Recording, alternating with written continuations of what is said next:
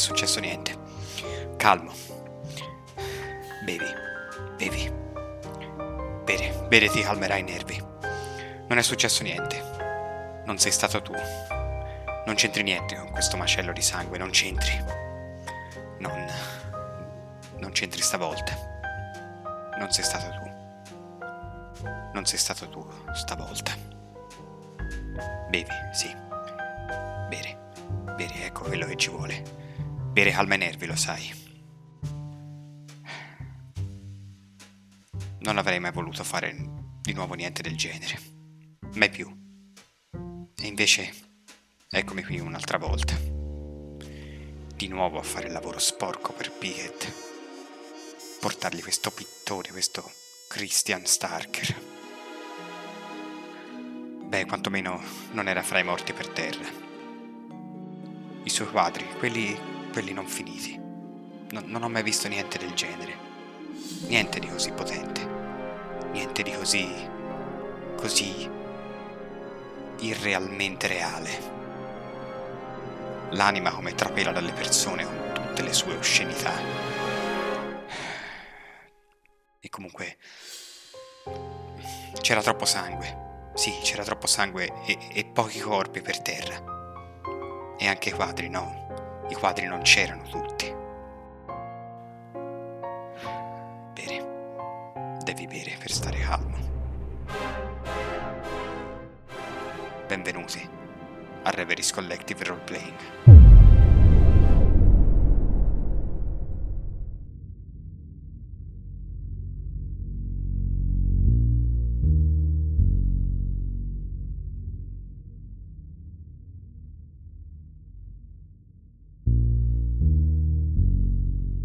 Fra le carte di Starker c'era un indirizzo potrebbe essere il nostro prossimo obiettivo. Dopotutto qui Starker non c'è. E se non portiamo Starker a Pickett, non oso neanche immaginare cosa può succederci. Non a me, non a voi, ai nostri cari. Avevo quasi pensato di portargli i quadri e vedere se bastavano, ma evidentemente no. Secondo voi che cosa intende con questa cosa del vedere la realtà com'è davvero quello che c'era scritto? Beh, non lo so, ma certo nasconde, nasconde qualcosa. Beh, ho sempre sentito che Pickett aveva qualcosa da nascondere, sì, ma intendo proprio qualcosa che va oltre il reale, che va oltre l'umano. E forse questa ne è la conferma. Forse è meglio se prendi un po' d'aria. Non ascolto nemmeno le tue parole, Poggio il, la lettera scritta da, da Pickett, apro la giacca e tiro fuori un uh, pendolo. Che cazzo fai? Controllo una cosa e lo, lo posiziono sopra, sopra lo scritto. All'inizio oscilla come un normalissimo pendolo, lasciato sospeso. Poi, avvicinandosi alla firma, lo sento leggermente vibrare e tintinnare e per un secondo, solo un secondo, la catena si drizza, si tende, completamente perpendicolare e punta esattamente il nome di Samuel Stone, per poi fermarsi e dondolarmi molle fra le dita. Lo sapevo. Sapevi cosa? Che cosa hai fatto? Ho controllato la sua presenza, sì. Questo foglio l'ha toccato lui. Questa firma l'ha tracciata lui e, secondo me, non essendo del tutto umano, ha lasciato una traccia. Una traccia che ha fatto reagire il pendolo. Puoi non crederci, ma quei quadri ti dovrebbero dire qualcosa. Quei quadri mi dicono che quel pittore è una persona molto disturbata come lo è il signor Pickett, come mi sembra tu lo stia diventando anche tu. Beh sì, può darsi. Non dico che non hai ragione, non è che anch'io mi senta molto lì fermo sulle gambe in questo momento, ma non mi serve certo il tuo pendolo per dirmi che questa lettera era scritta al signor Pickett, quel nome lo usa da anni, lo conosco anch'io. Ma non è del tutto umano che fosse una bestia, alle volte si, si vede, ma forse stiamo un po' esagerando. No, evidentemente non capisci, ma... Beh, direi che dobbiamo darci da fare piuttosto. Bene, possiamo andare giù. Il signor Pickett è una persona estremamente violenta, Sicuramente qualcuno potrebbe descriverlo come mostruoso, come non del tutto umano. Forse vedete questo, non è, non è troppo sorprendente. Beh, quantomeno per quanto mi riguarda, io tendenzialmente non è che ho un'idea precisa su questo. Voglio portare a termine questa faccenda indipendentemente. Certo, eh, la questione è inquietante, ovviamente. Usciamo di qua, questo posto ci sta dando alla testa. Concordo. Prima di uscire frugo per un attimo nei cassetti della scrivania, in cerca di tutto e niente. Mentre lo fai io mi metto a ripiegare tutti i vari quadri, ne rifaccio un rotolo, uno dentro l'altro, li porto via. Trovi, trovi altre carte, trovi un tagliacarte, trovi al- altre lettere, trovi lettere di persone che hanno deciso di chiudere tutti i rapporti con Starker, che non vogliono avere più niente a che fare con lui. Niente di particolarmente diverso dalla corrispondenza trovata finora. Non è roba che mi interessi, butto a terra le, le lettere e vedete, chiaramente deluso mi allontano dalla scrivania. Direi ai quadri ci pensi tu? Sì, sì, li sto raccogliendo io. Dovevamo trovare un dannato telefono, vero? In realtà ce n'è uno, proprio lì vicino alla scrivania di Starker. Allora sarà il caso di chiamare il signor Pickett.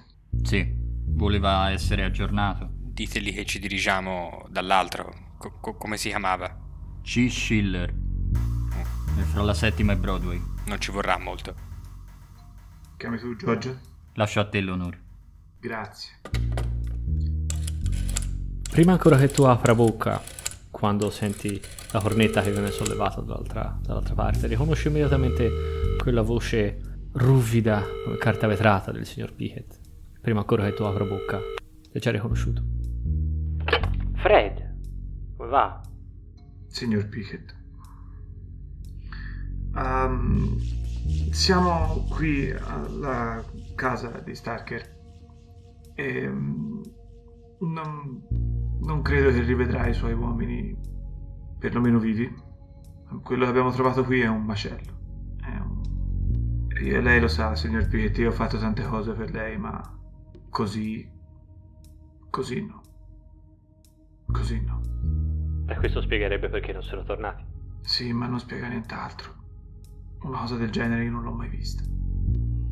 La casa è un mattatoio. C'è sangue dappertutto e altra roba che non so neanche che cosa sia. Abbiamo trovato alcuni quadri, alcuni inutili, altri francamente incredibili, li stiamo portando via. Non c'è nessuna traccia del, del pittore, sappiamo soltanto che potrebbe essere da un certo Schiller. E adesso ci sposteremo di là anche soltanto per allontanarci da qui. Ottimo lavoro, Fred, allora. Continuate così. Avete la mia fiducia, lo sapete. E sapete che cosa succede se per caso non dovreste trovare questo Starker. Certo. Forse vuole mandare qualcuno a pulire qua? Pulire? Ma non ho niente a che fare con questo massacro di cui dici. Oh, se ne occuperà sicuramente la polizia. Se mai se ne accorgeranno. Potremmo aver sparato a una persona mentre eravamo. Oh, ma nessuno di importante, spero. No, no, era un... È incidente di percorso. sì. Non è la prima volta che spari a qualcuno, vero, Fred? Non No, vorrei dirmi che mi stai. che ti stai rammollendo. no, ma è la prima volta che sparo a qualcuno e non pulisco niente dopo. Ha altre indicazioni da darci? Chiamatemi quando avete qualcosa di serio fra le mani. E attacca. Arrivederci, signor Piet. Lo dico alla cornetta lontana oramai. E riattacco. Io che ho sentito cosa diceva Pickett, rivolto a voi due, eh, in effetti quello a cui avete sparato non lo sappiamo se è Starker. Aveva i capelli chiari. Non era Stark. Ah, molto bene. Secondo voi potrebbero risalire a noi? Ci sono le nostre impronte, ci sono i nostri bossoli. Almeno quelli io li toglierei. Sì, togliete giusto i bossoli. Per il resto, la polizia è al libro paga di Pickett. Lo sapete. A parte. Sì. Poi c'è talmente tanto un macello qua dentro che non penso. Infatti, ripulire vorrebbe dire ritornare su quel bagno. No. No, io giù non ci torno. Andiamocene via, non lo sopporto più questo posto. Dobbiamo uscire al più presto. Mentre siete sulle, sulle scale per scendere, avete Io scendo con la pistola, eh. preso dalla paranoia tieni la mano sul grilletto nello scendere le scale. Quello che vi aspetta al di sotto è lo stesso paesaggio di, di morte, è lo, stesso, è lo stesso mattatoio che avete, che avete lasciato poco fa. Venite nuovamente invasi da questo fetore di fogna prepotente che sembra permeare tutto, tutto il piano terra della piccola villetta. E mentre scendete le scale, siete costretti a guardare il pavimento lercio di sangue. Potete facilmente notare come qualcosa è stato effettivamente trascinato dall'interno della stanza fino alla porta sul retro. È come è una scia, come che ha lasciato dietro di sé una traccia viscida e appiccicosa come, come la bava di una lumaca o qualcosa del genere. Vedendola ho quasi un capogiro e per un attimo mi sento instabile e devo aggrapparmi al corrimano della scala, se no rischio di cadere di sotto.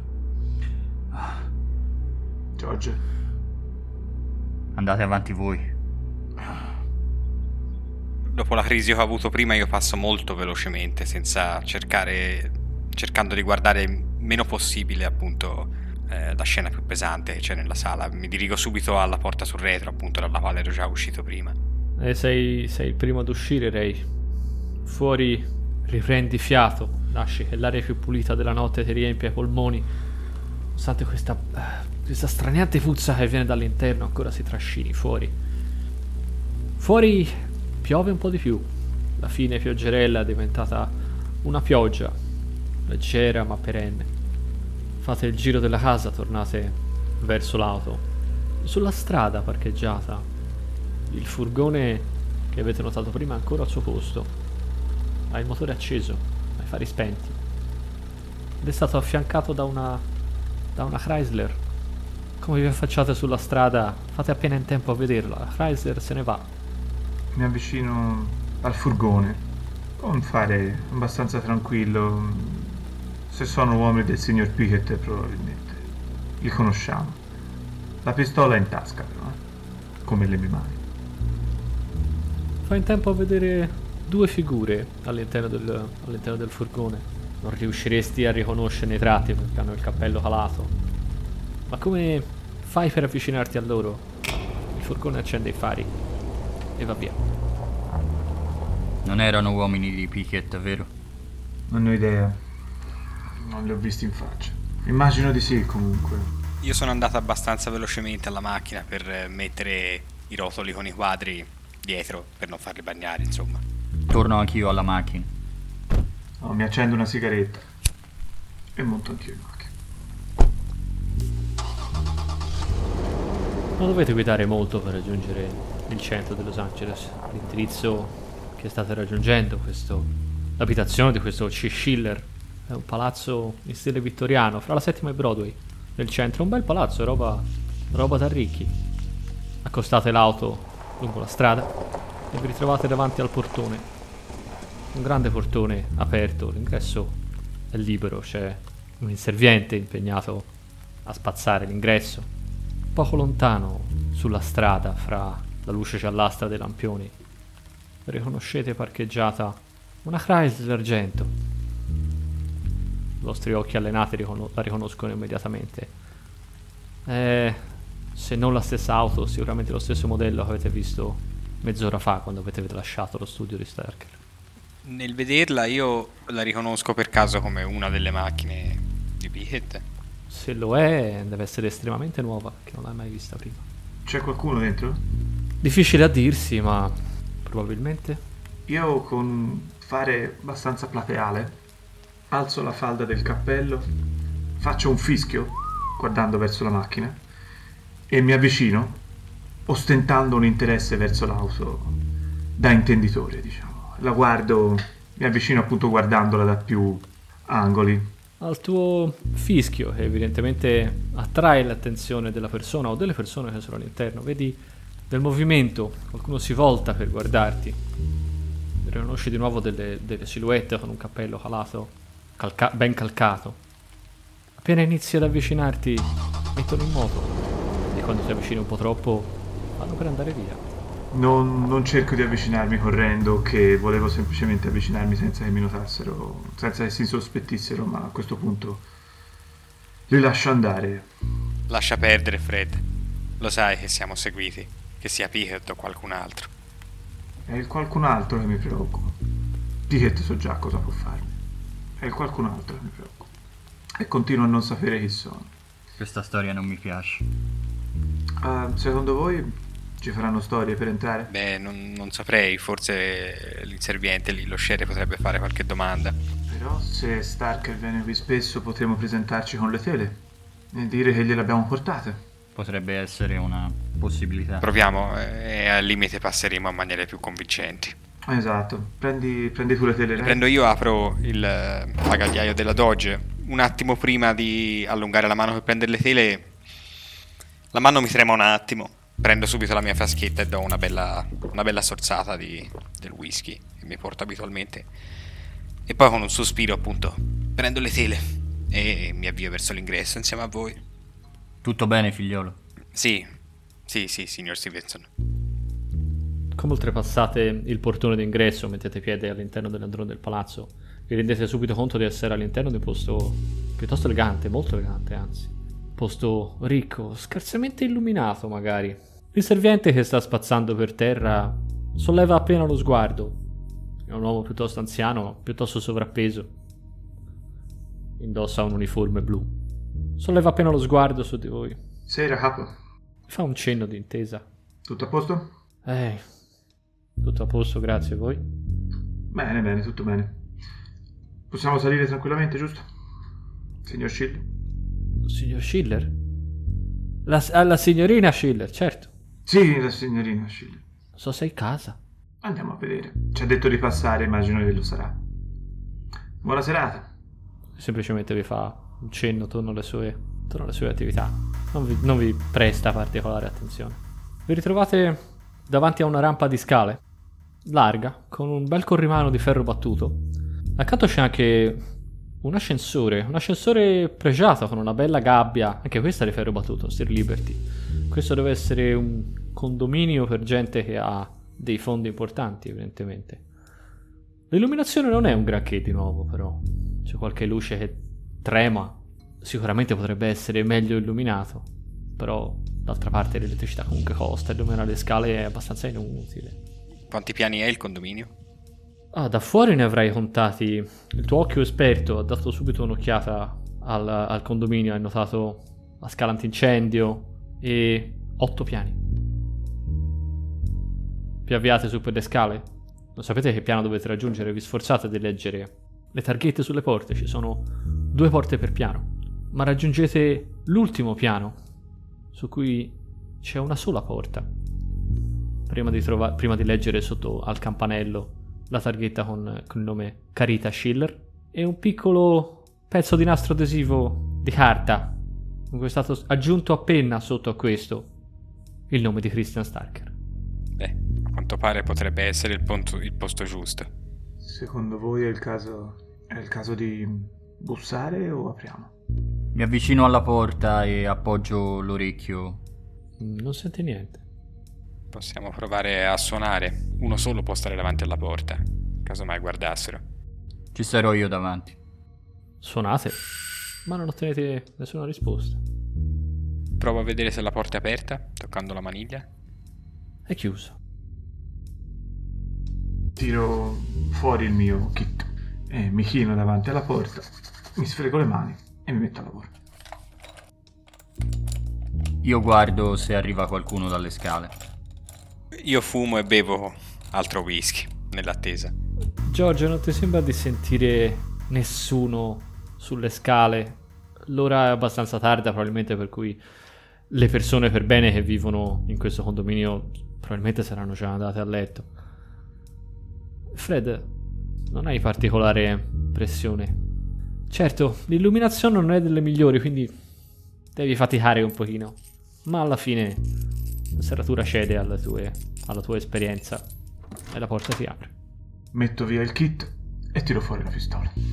Apro, socchiudo leggermente la porta senza alzarmi in piedi e guardo all'interno. L'interno è estremamente buio. È molto, molto scuro. Certo, fuori è brutto tempo, anche la luce che, che penetra dalle finestre laggiù in fondo ti arriva tenue, siete all'ottavo piano, arriva forse a malapena la luce della strada, non senti però alcun rumore, non percepisci alcun movimento. Faccio un paio di passi all'interno e cerco l'interruttore.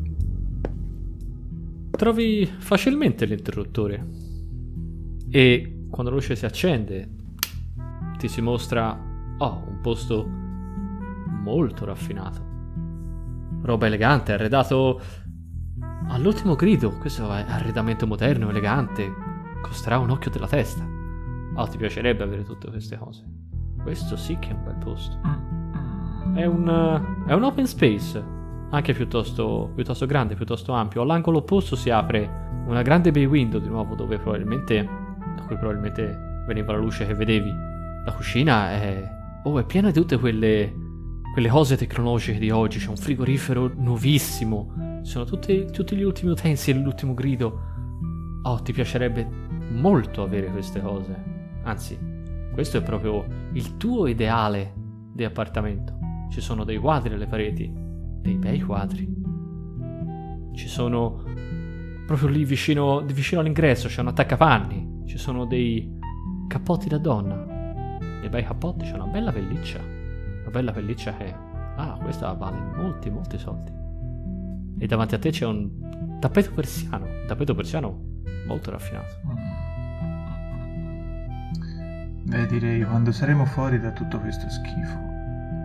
Io voglio un posto. Ho bisogno di un attimo. Do un'occhiata in giro. Vedo com'è la situazione, tanto qua non credo ci sia nessuno. Magari chiudetevi la porta dietro e date un'occhiata anche voi. Solo che non sto guardando per indizi o persone, sto cercando in giro. Entro anch'io e rimango sulla soglia guardando cosa fa Fred. Poi mi giro e rivolgo la mia attenzione a uno dei quadri sulla parete. Passandoti accanto ti chiedo, guardandoli, se, se sono di Starker. Ti sembrano di Starker? Ray, sei tu l'ultimo a entrare all'interno dell'appartamento. Prima di chiudere la porta alle tue spalle, fai appena in tempo a vedere la lampadina che illuminava il pianerottolo, che trema e si spenge. Giorgio, i quadri che ci sono all'interno sono... Oh sì, sono sicuramente dei quadri di Starker. Ci sono dei paesaggi surreali, onirici, che non ah, sapresti ben distinguere. E c'è un quadro in particolare che attrae immediatamente, in realtà attrae immediatamente l'attenzione di voi tutti. È, è irresistibile, deve essere... Ricorda quello schizzo che avete trovato allo studio, questo è, questo è, quello, è quello terminato. Ed è, ed è, difficile da descrivere, quasi, è quasi impossibile da descrivere. È, un, è una donna, una donna bellissima, ma al tempo stesso è, è il sole. Non riuscite neppure a guardarlo per troppo tempo, vi sembra quasi che, che emetta luce, vi sembra quasi che vi faccia male agli occhi. È un effetto incredibile e non sapete come sia fisicamente possibile una cosa del genere. Devo distogliere lo sguardo perché in quella donna, in quel sole ho visto il volto di tutte le donne che ho amato e alcune mi lasciano ancora una ferita aperta nel cuore, quindi volgo le spalle al quadro e inizio a tossire. Io ci passo velocemente, ci passo velocemente davanti perché anche come altre immagini trovate già nello studio, sono tutti inquietanti questi quadri, qualunque sia l'effetto che fanno, che peraltro è inspiegabile, ma mettono in soggezione. Io ci passo davanti molto velocemente, mi dirigo verso la cucina. Non lo voglio guardare più di tanto. La cucina, anche questa è è estremamente elegante, ci sono appunto tutti gli ultimi elettrodomestici. Ti piacerebbe, magari ti piacerebbe che tua madre potesse permettersi qualcosa del genere, ti piacerebbe poterti permettere di regalarle qualcosa del genere. Tutto brilla, è lucidissimo, è tirato, è tirato a lucido, è, è perfetto. Gli sportelli sono in vetro, si può vedere all'interno, sembra, sembra quasi cristallo. Chiunque abbia arredato questo posto deve aver di aver pagato un occhio della testa per potersi permettere certe cose. E ti viene da pensare che beh, sicuramente questo non è l'appartamento di Starker. È possibile che un pittore, per quanto bravo, per quanto le sue opere possano essere quotate sul mercato al momento, impossibile uno che, sia, che è stato al momento è scacciato da tutte le gallerie possa permettersi niente del genere. Fred, nel tuo giro dell'appartamento rapido, riesci velocemente a indovinare la planimetria di questo posto. Appunto, è un open space relativamente grande, dominato da questo quadro, da questo ritratto di donna al posto d'onore, davanti a un divano in pelle a semicerchio. Anche questo estremamente costoso. Passi rapidamente davanti ad un bagno che è dominato completamente da una vasca che sta lì nel mezzo, che troneggia nel mezzo della stanza. Passi davanti a una camera da letto, occupata interamente da un, da un grande letto a due piazze, da un king size molto molto largo. Il letto è disfatto, vedi sopra dei vestiti gettati alla rinfusa. C'è un'unica porta chiusa, ma in realtà quello che ti colpisce maggiormente è qualcosa. è quello che vedi fuori dalla finestra. O meglio, quello che non vedi fuori dalla finestra. Non vedi assolutamente niente fuori dalla finestra. Senti, sì, senti la pioggia che batte sul vetro. Vedi l'acqua che scivola sulla finestra. Ma fuori non c'è niente. Non vedi la strada, non vedi i lampioni. Non vedi assolutamente niente. È buio fuori. C'è solo il buio fuori. Tento darmi delle spiegazioni razionali. C'è una tempesta, siamo in alto. Ma c'è un'inquietudine che non mi, non mi lascia. Da quando siamo andati via dall'altra casa non, non mi lascia.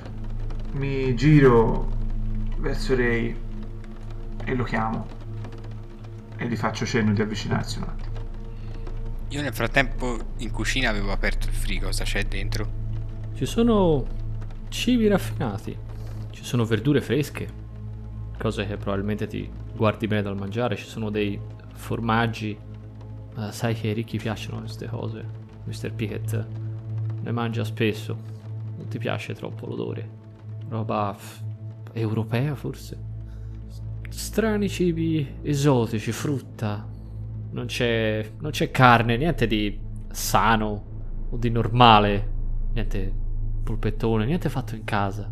Tutte cose fresche per gente che cucina, per gente che magari fa della cucina un'arte. L'ho aperto non solo con la speranza di trovare del cibo, ma quando mi sento chiamare da Fred, lo chiudo. Ti raggiungo accanto alla finestra. Devo farti una domanda strana, Ray. Guarda fuori. Sono molto a disagio a chiedere questa cosa, ma ci provo lo stesso. Non è un po' troppo buio fuori, Ray? Anche tu eh, vedi esattamente la stessa cosa, vedi il buio. Non c'è la strada, non ci sono i lampioni, non c'è neanche No, una macchina. Non c'è proprio tutta la città, da questa altezza dovremmo vederla. Dovremmo vedere molto. Qualcosa almeno. Che sta succedendo, Ray? Non lo so, non capisco.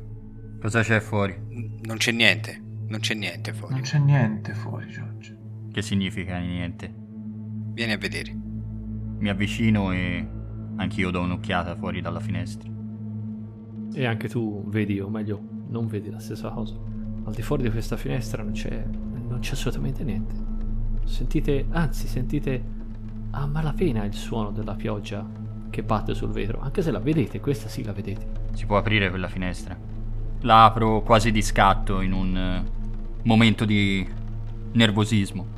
La devo aprire. Come lo fai vieni investito da una folata di vento e da una, da una scarica di pioggia. Sta piovendo violentemente anche, anche più di, più di quanto non stesse facendo fino a poco fa.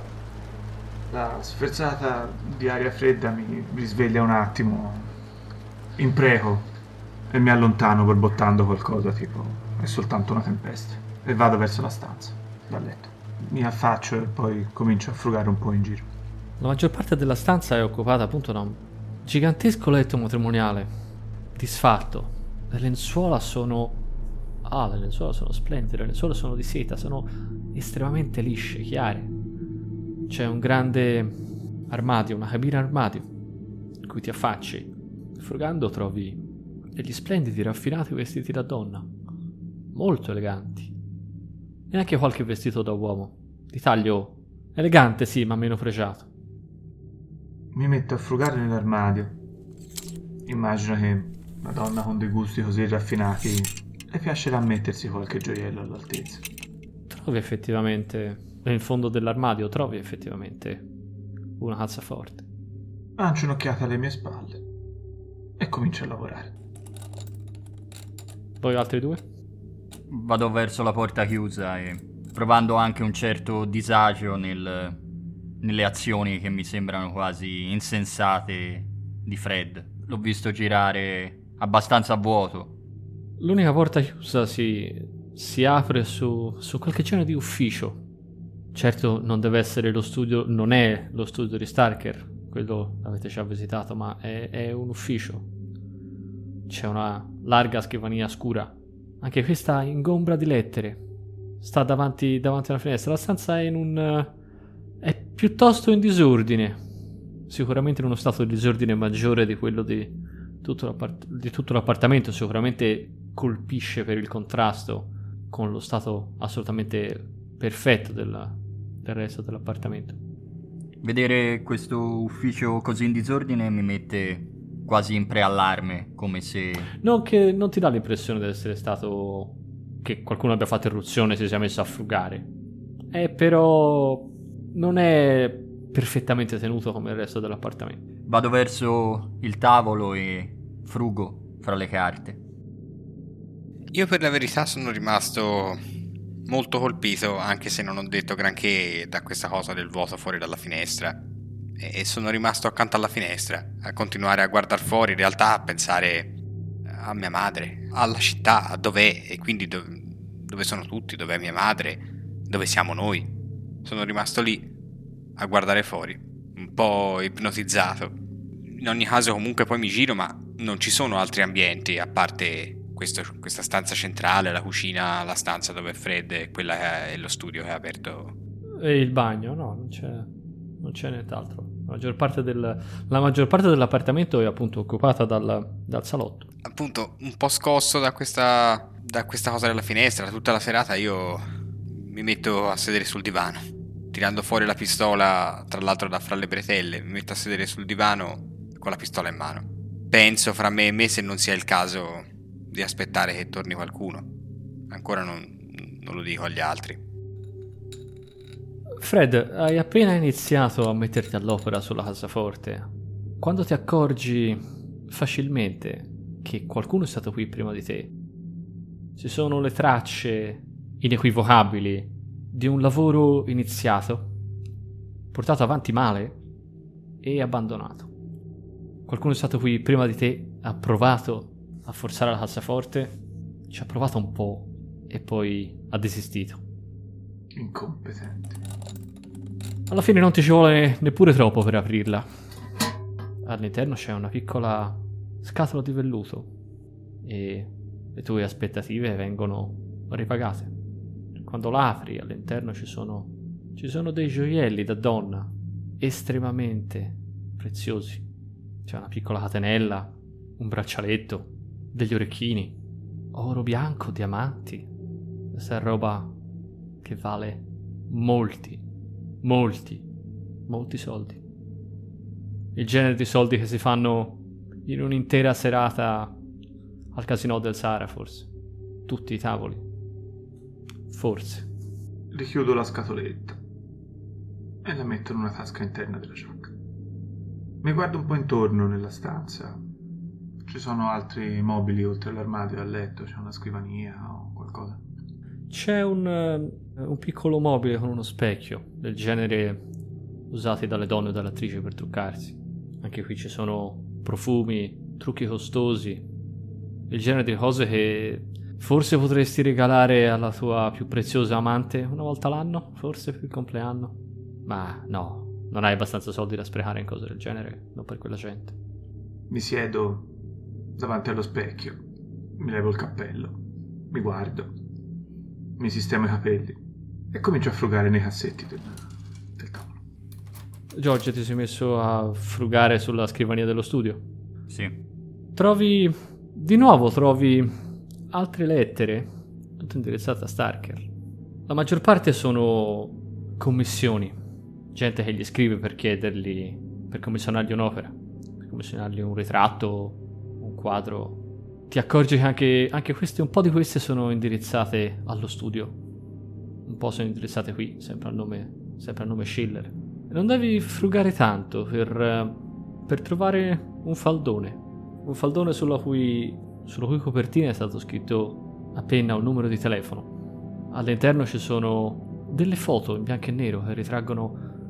Beh, non sei un esperto di auto, ma quest'auto però l'ha vista poco fa. È una Chrysler. Anche questa è una foto del, del, del furgone.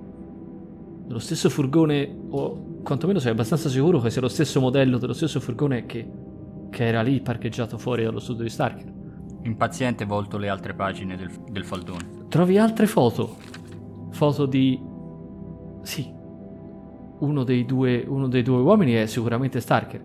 L'altro però non lo conosci. È un uomo con qualche anno in più. Molto ben vestito. Il suo volto è cerchiato di rosso con un punto interrogativo. Ti capitano in mano diverse lettere scritte tutte dalla stessa penna. Lettere scritte a mano, tutte indirizzate allo studio. Non sono firmate. Gli dai una veloce scorsa. Sono tutte all'interno dello stesso faldone. Gli dai una veloce scorsa. E, e- il mittente è un uomo che dice di essere. che afferma di essere un collezionista d'arte. E che chiede un incontro a Starker. Queste lettere esprimono ammirazione, ce ne sono diverse sempre sullo stesso tono. Ma evidentemente Starker deve aver rifiutato questo incontro perché il tono delle lettere si fa più minaccioso. Via via diventano degli appelli e alla fine diventano delle minacce. Delle minacce neppure troppo velate. Lei deve farmi vedere le sue opere, Mrs. Starker. Il suo talento è incredibile non può, non può non essere condiviso, signor Starker. Sarà bene che lei venga da me, signor Starker. Guardo se, se c'è una, una rubrica per eh, collegare il, il numero di telefono a un indirizzo. Non ne hai bisogno. Ti capita fra le mani qualcosa di molto più prezioso. Ti capita fra le mani un piccolo bigliettino da visita, con lo stesso numero di telefono e un indirizzo. Il biglietto da visita appartiene a, a un investigatore privato, tale Roger Moran.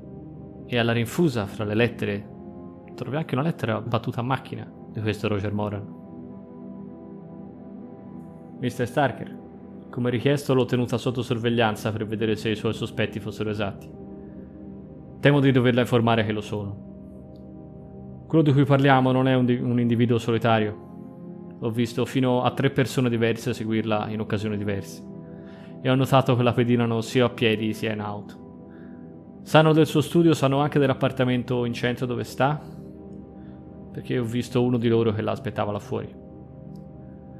Devo ancora capire chi siano, ancora più importante devo capire chi ci sia dietro, ma ci sto lavorando. Sono riuscito a fare qualche foto di nascosto, vedrò se qualcuno dei miei contatti sa niente della loro identità o del loro datore di lavoro. Mi chiami domani, magari ne saprò di più. Ed è firmata da Roger Moran. C'è un piccolo PS sotto che dice semplicemente che dovrà mettere in conto 38 dollari aggiuntivi per benzina e sviluppo delle foto. C'è, un, c'è una data, No, non c'è una data. Quindi non so di quando è questa lettera. Prendo tutto il faldone e il biglietto da visita me lo metto in una tasca interna della giacca. Il faldone sotto braccio. Siete tutti impegnati in diverse attività.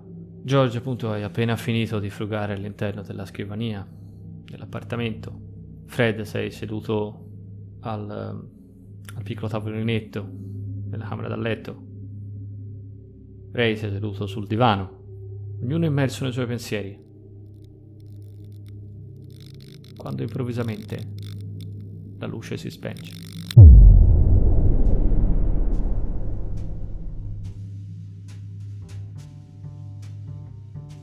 Questo era un episodio di Reveries Collective Roleplaying tratto dallo scenario La Galleria delle Anime, scritto da Magnus Setter e adattato da Peter Nallo per Cult Divinity Lost.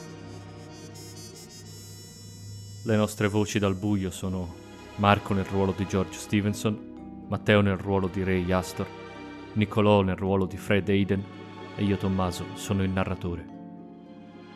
Musiche ed effetti sonori utilizzati con il consenso degli autori.